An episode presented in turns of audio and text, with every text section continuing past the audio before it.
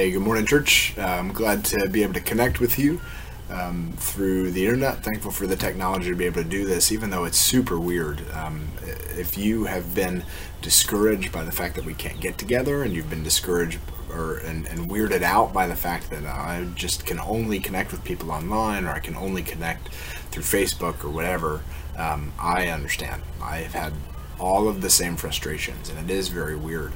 Um, but I think it's important for us to continue to try to gather, to try and connect in whatever ways that are possible, because the things that we practice become our habits. So that the things that we're practicing now while we're in this social isolation um, become the things that are going to be uh, habits that develop even after we get out of it. So I think it's important for us to remember to stay connected to each other as a church um, because these these trying times really have a way of clarifying what we value when uh, when we come uh, when we come to a time that's that's difficult or we come to a time that's trying um, our values the things that we value really tend to separate really clearly. The things that are important come up to the top and the things that are not important go to the bottom. I think many of us learned how much we value toilet paper in in, in this season.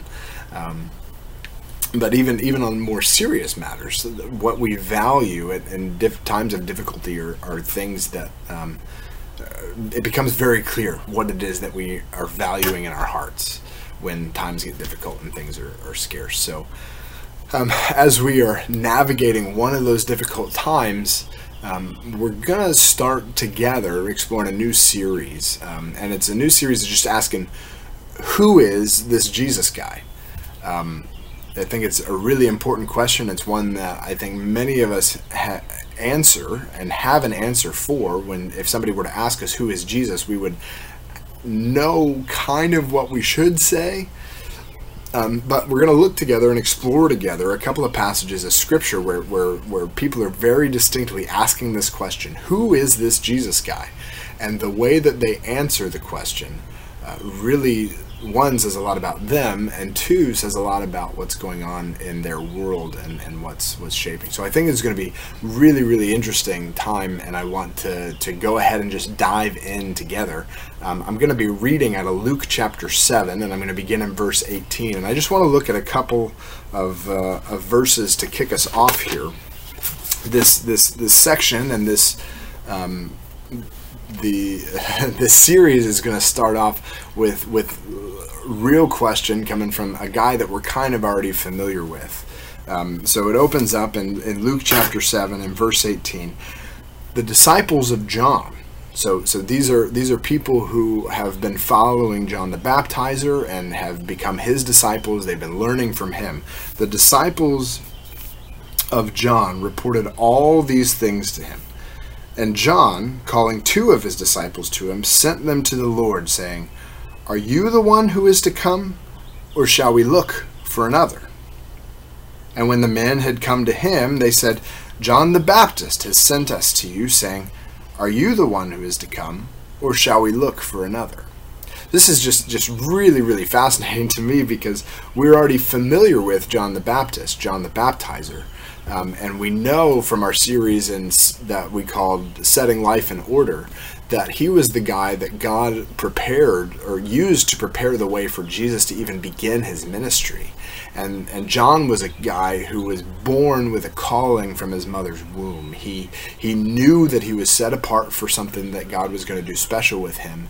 And and God was faithful in leading him to be able to to fulfill that calling. So John is preaching, he's preaching a baptism of repentance in the wilderness and he's being faithful to God. And yet he's looking around at things and he's looking at his relative Jesus, the guy who he thought he was there to prepare the way for, and, and, and he's just he's not quite sure. So he sends some of his disciples to Jesus and, and, and asks him, Are you the one who is to come? Or should we be looking for somebody else? And this is really striking to me because obviously John is a guy who had, um, we might say, he had his act together um, and he had his religious bearings set towards God. He'd been following God for his whole life, even from when he was born. Um, and yet he's looking at Jesus, he's looking at the Son of God, going, I don't think I am 100% confident that you're the one that I came for. So are you the one? Or should I be looking for someone else? So, really, as we open up this series and we're asking, who is this Jesus guy? I mean, I feel like it's an appropriate place to ask what doubts are you having about Jesus? We're, we're looking at a, an unprecedented time in history, and, and things are confusing, and there's this um, air of anxiety around everywhere you turn. Everybody's anxious, and I think that these are like beginning stages of grief and we're not sure about what it is that we are grieving about yet, and so we feel like we shouldn't be allowed to grieve, and yet we're upset because there's this illness, there's this threat, there's this danger in the world, and and and it's just everything feels weird. So, what doubts are you having about Jesus?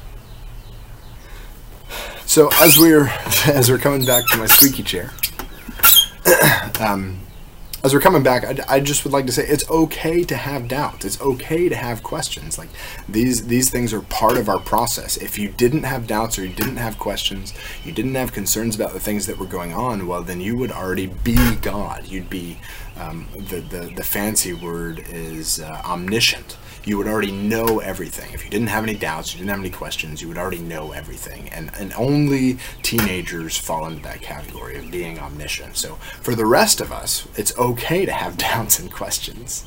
Um, but there's a couple of different outcomes of our doubts and questions. And, and, and I want you to just be aware of them because there are times where when we give ourselves permission to have doubts and we give ourselves permission to have questions, um, then we can sometimes just camp out in those doubts and questions and never really pursue them, never really seek deeply for answers because we're just comfortable having the doubts. Um, and and if you if if if that's uh, if it's a new idea for you, and just say that sometimes bitterness can be an outcome of, of just having unresolved doubts and unresolved questions. Um, you just grow bitter about the question in general and, and, and just reject the whole system of thought in order to in order because there's there's this one thing that you're hung up on. There's this one thing that you're just not quite sure out sure about. But um, bitterness might be an outcome, but also growth is an outcome of doubts and questions. As you come to understand and you and you find answers and resolutions to the, to the questions that you have, as you grow to be able to accept the answers to the questions that you have, um, then then that's really where growth happens. So so we've got a couple of guys who've come to Jesus and are asking him, "Are you the are you the Messiah? Are you the one that we're looking for? Or should we be looking for somebody else?" And and I think what Jesus responds is is absolutely fascinating. So I'm in in Luke chapter seven, and I'm going to pick up there in, in verse twenty one. In that hour, so the guys come and, and they're asking this question, and, and Jesus, I guess, just ignores them because in that hour he healed many people of diseases and plagues and evil spirits, and on many who were blind he bestowed sight. And he answered them Go and tell John what you have seen and heard. The blind receive their sight, the lame walk, the lepers are cleansed, and the deaf hear, the dead are raised up the poor have good news preached to them, and blessed is the one who is not offended by me. So Jesus responds and he says, uh, um, really like look at everything that's going on. Now our, our passage in, in, in, verse 18 chapter 7 verse 18 said the disciples of john reported all these things to him. And we didn't talk about what these things were. I hope that raised a, a, a yellow flag in your mind. What, what, what is he talking about these things? He's actually talking about the verses before. So in chapter 7 verses 1 through 17 jesus does a couple of things. He uh, heals a gentile servant um, and that was kind of outside the realm of what Jesus had been doing. He'd been primarily serving the Jews and, and being focused on them, but the, the person that he healed now was a Gentile. Um, and he also raised a widow's son from the dead. So a widow's son had passed away. That was her only means of survival. And Jesus comes upon the funeral and he touches the bier that they're carrying uh, the, the, the dead body on the corpse, and he raises the son back to life. So so when Jesus says, Um, Go and tell John what you've seen and heard. The blind receive their sight, the lame walk, lepers are cleansed, the deaf hear, the dead are raised up, the poor have good news preached to them. He's he's he's saying like you've seen all these things, you've heard all of these things. These are the things that are going on. And that brings us to our big idea for the morning. Um, the, the thing that I think Jesus wants to grasp, and as we're asking this question, who is this Jesus guy? The big idea is this Jesus wants to be understood by what he does. Jesus wants to be understood by what he does. So, so, so sometimes we have this idea um, that I am what I say, or I am the way that I identify myself as. The way that I present myself is the way that I want to be understood.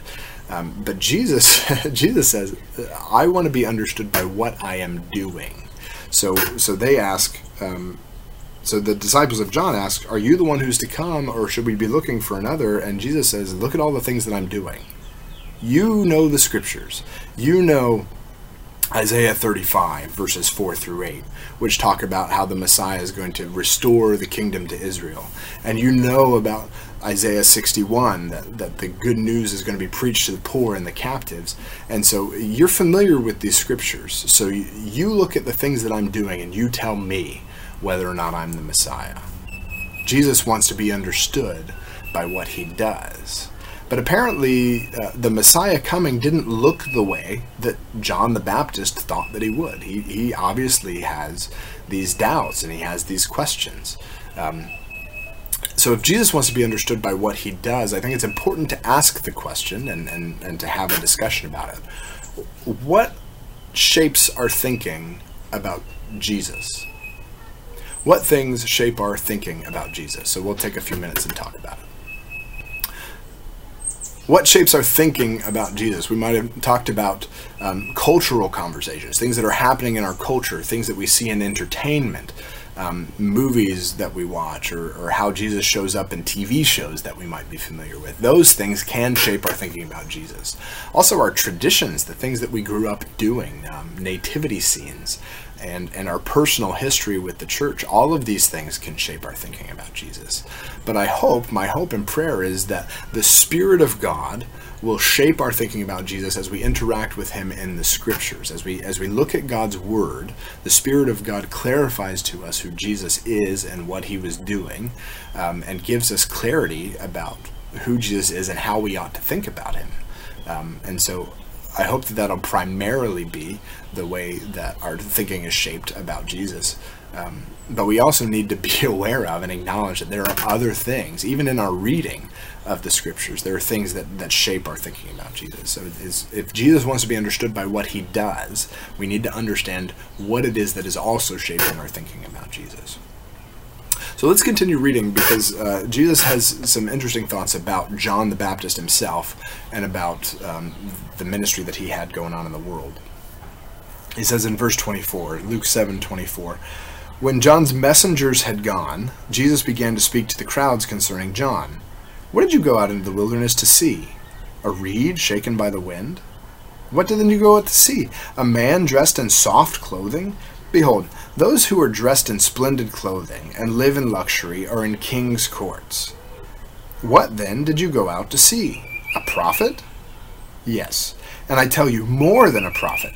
This is he of whom it is written Behold, I send my messenger before your face, who will prepare your way before you. I tell you, among those born of women, none is greater than John. Yet the one who is least in the kingdom of God is greater than he. When all the people heard this, and the tax collectors too, they declared God just, having been baptized with the baptism of John.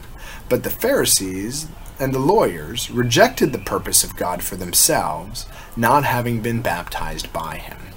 So, so Jesus says, "Hey, what did, what did you guys expect from John? Like you guys went out into the wilderness, you went to the river to see a guy that was dressed in rough clothes, who was preaching in a in a harsh manner, um, what is it that you expected to happen?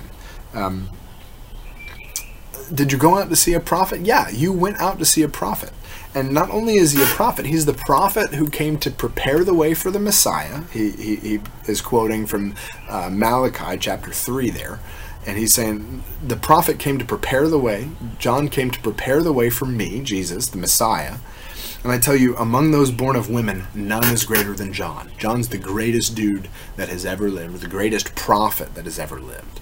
John's it. Um, because John not only got to make the predictions about the Messiah coming, he got to see his prophecy come true. And for thousands of years, all of the prophets that had served God faithfully had, had declared God's word faithfully and had never had the, the chance, the fortune, the blessing to be able to see those words come true. But John did. He got to see the word come true. He got to meet Jesus. He got to even ask Jesus his questions that he was wrestling with. So John is greatest in the kingdom, uh, or greatest among those born of women. Yet one who is least in the kingdom of God is greater than he. The one who is least in the kingdom of God is greater than John.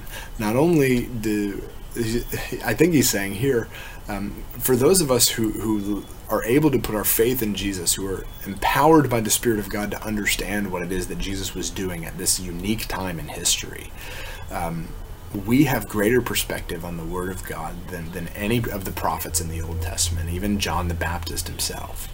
And so we have great privilege of, uh, of being able to understand and being able to seek God in the scriptures and to be guided by His Spirit in those. And when the people heard this, the tax collectors and the people who had trusted John said, Yeah, God is awesome. I can't believe God prepared the way for this. This is really, really neat. I'm so excited for how God's moving because they had heard John's message and they had responded positively to it. Um, but the Pharisees and the lawyers had rejected God's purpose for themselves by not having been baptized by him. So they they saw John out in the wilderness and said, "Man, this guy's this guy's a weirdo. He's saying stuff that we don't like. He's really challenging our hearts. Like he's not just talking about the spiritual rituals that we can do, but he's he's pointing to the heart issues behind the, the spiritual issues, the religious rituals that we do. And we're just not comfortable with that. I don't think we're going to be baptized by him. And by rejecting John, they rejected God's purpose for themselves. Um, and this is this is like as we're looking at the concept that Jesus wants to be understood by what he does. Our, our inclination is to also be understood by what we do. But there's there's a small danger there. Um, the the danger of looking only at what one does, at what a person does, is that there can very easily be an attitude, a spirit of hypocrisy. Like, hey, don't don't do what I say, or don't do or, or don't um, have the same attitudes that I have. Just do what I do. Like it's it's it's that idea of. Uh, of, of, trying to get to church on a Sunday morning, and, and it's like uh, we have fought tooth and nail, and we've been screaming at each other, and we've said ugly and mean things. But hey, we got to church and we're clean, and we're here with a smile on our face, and we're gonna make it happen. Like I'm not gonna turn the uh, I'm not gonna turn the webcam off to scream at you right now. Excuse me. Um, but we're all in this together. All of our families are together. We're all trying to, to do this new experiment together. Um, so, so the danger of looking at one does is, is, is, this hypocrisy. The, the Pharisees had really masked um, their distancing themselves from God by by rejecting what John was doing. They, they rejected what John was doing, but really they they were trying to mask that I want to do a religious thing, a religious ritual, without having God get involved in my heart. Um, so, how do we mask our distancing from God? There's there's times where I think that we do this too. We try to distance ourselves from the heart work that God wants to do in us. Um, sometimes, uh, well, I won't give you any uh, any ideas before we have the discussion. How do we mask our distancing ourselves from God? How do we mask our distancing from God? Um, we, we could mask our distancing from God even with good things we could mask that I don't want God to deal with my heart issues by going to church. Look, I'm at church every Sunday. Nobody has, I have perfect attendance um, up until this COVID 19 thing. I, I, I've had perfect attendance. I'm always at church. I'm always there. I sing the songs. I take a shower that morning. I smile at people. You know, like, like I go to church. Like, God, don't, you don't have to deal with my heart for the rest of the week. You don't have to, to deal with the sin that's in me. You don't have to deal with the, the attitudes of anger. Um, I read my Bible every morning. Like I, I, give you 15 minutes, God. Like look at what I do. Um, but if you if you're reading the Word of God and and not letting it shape your your attitudes or your, your behaviors, if you're not letting it shape your heart, then you're really just masking the fact that you're keeping a, a God at arm's length. You're keeping a distance from God, and and we can mask our, our mask our distancing from God with selfish things. Um, we can mask it with uh, by using different substances that just kind of disengage us from what's happening in the world, or we can mask our, our disengagement with God by distractions and entertainment that we are have the ability to fill our lives with. There's so much streaming right now that we could be we could entertain ourselves to death. And those things can mask the fact that we're distancing ourselves from God and letting Him get involved with changing our heart. Um, um, so yeah, Jesus wants to be understood by what he does, and I want to, to look at one last passage here together. He, he closes this interaction with John the Baptist's disciples in verse 31. He says, To what then shall I compare the people of this generation? And what are they like? They're like children sitting in the marketplace and calling to one another. We played the flute for you, and you did not dance. We sang a dirge, and you did not weep. For John the Baptist has come, eating no bread, and drinking no wine, and you say, He has a demon. The Son of Man has come eating and drinking, and you say, Look at him, a glutton and a drunkard, a friend of tax collectors and sinners. Yet wisdom is justified by all her children. Um, I, I love this passage. I think I think it really clarifies the heart issue of, of what Jesus is driving at here. As he is, if Jesus wants to be understood by what he does, people are looking at what he does and say, "Look, you're you're you're drinking wine and you're you're hanging out at the parties with tax collectors. You're calling tax collectors to be your disciples. You're spending time with sinners. Like, what what are you what are you doing, Jesus? Like, I thought you were the Messiah, and maybe these are the things that John also had trouble with because." Um, John comes and, and he fasts a lot and he doesn't eat bread and he doesn't drink wine and he spends his time out in the wilderness. He's kind of a, a monk in a certain in certain ways, and and so John's like, Jesus, what are you doing? Like you're supposed to be the Messiah. You're supposed to be holy, um, and you're holier than me. So shouldn't you be holier than thou too? Um, uh, so Jesus says, "Look, this is this is like kids that are in a fight. Um, I don't know if you've ever heard kids go back and forth, but they have this amazing gift of, of being able to just say, No, you aren't. Yes, I am. No, you aren't. Yes, I am. No, you aren't. Yes, I am. No, you aren't. Yes, I am. Forever. Like, it, neither of the parties acknowledges that neither one can win if you're not willing to concede it. And they'll just argue back and forth, not ever conceding. It says it's like, it's like, we played the flute for you and you didn't dance. We, we were happy for you and, and, and you didn't ever dance with us. And, and then we played a dirge and, and tried to, to weep with you, but you didn't weep with us. Kids, just, if kids don't want to be satisfied, they never will be. Um, I say as I can hear my kids screaming inside. I have no idea what's going on in there. Um, but but Jesus points towards wisdom. He and and wisdom contains the freedom to express a divergence of different callings of God within moral boundaries.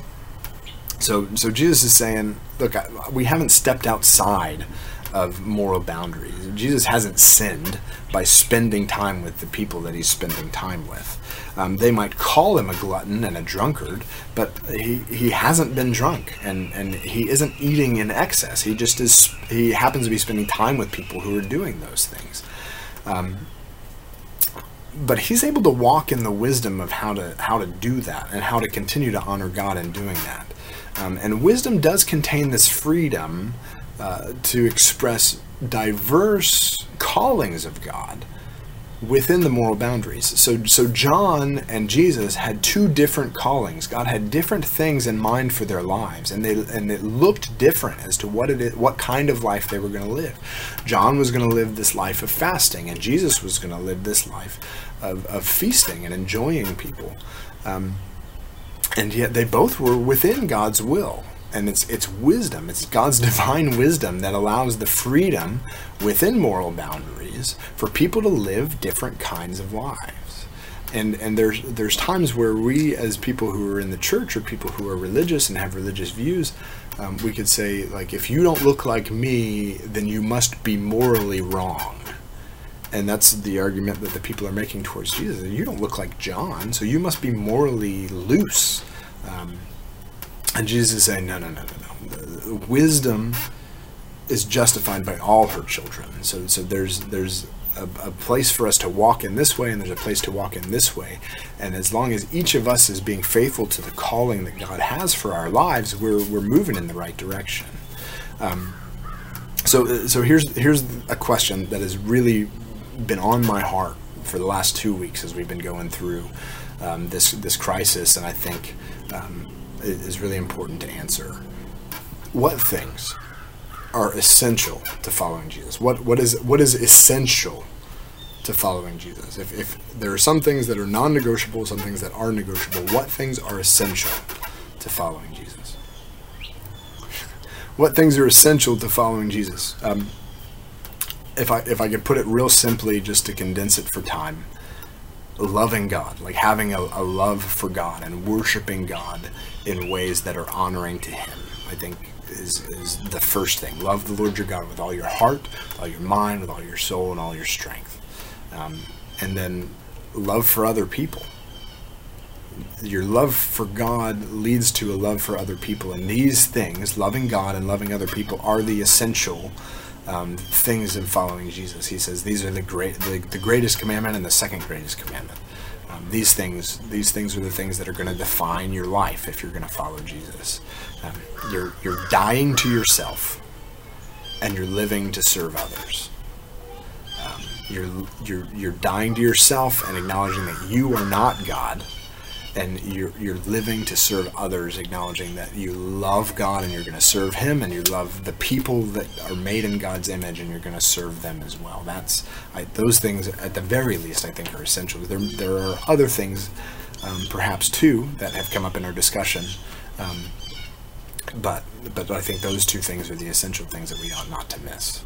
So so the big idea for the morning is that Jesus wants to be understood by what he does. He he, he does a lot of teaching, um, and that gives clarity and, and interpretation to the activities that he's doing. But but ultimately, as as he as we ask the question of who Jesus is, he wants to be understood by what he does. And what he does in this passage is he heals and he gives he gives freedom and he preaches good news. Um, and he also grants space for wisdom to guide our feet and guide our footsteps.